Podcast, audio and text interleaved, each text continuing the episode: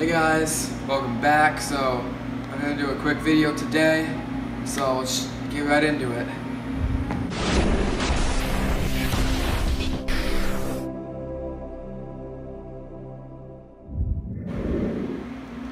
So today I'm going to talk about how Jesus calms the storm. In John 6, 16 through 21, it says that evening Jesus' disciples went down to the shore to wait for him.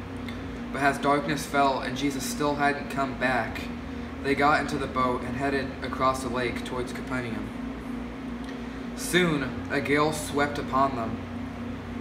Says, and then the sea grew very rough. They had rowed three or four miles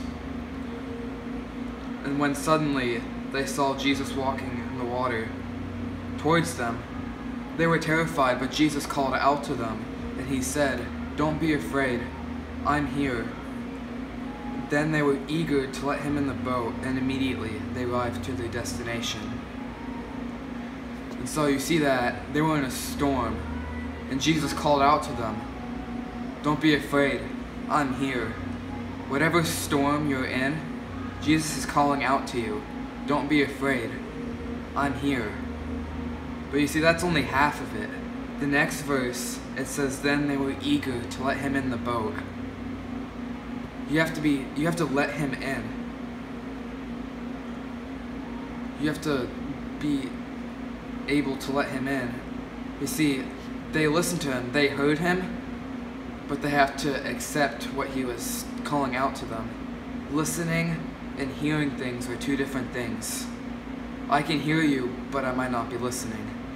And that's what happened in the story. They heard him, but they had to listen and obey to let him in. Listening is an act of obeying. And so that's what we need to do. We need to first hear him calling out to us, saying, I'm here, but then we have to listen and obey and let him in. And I believe letting him in can mean a bunch of different things.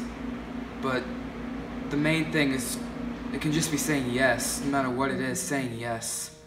And that's what I'm trying to get to you guys today, is that just saying yes. Like what my youth pastor said last week, we can, we have to believe, saying yes, God can calm my storm, God will calm my storm, but even if he doesn't, I will have faith that he'll calm the storm. And so that's it for today. Thank you guys for watching. See you guys next week. Lane out.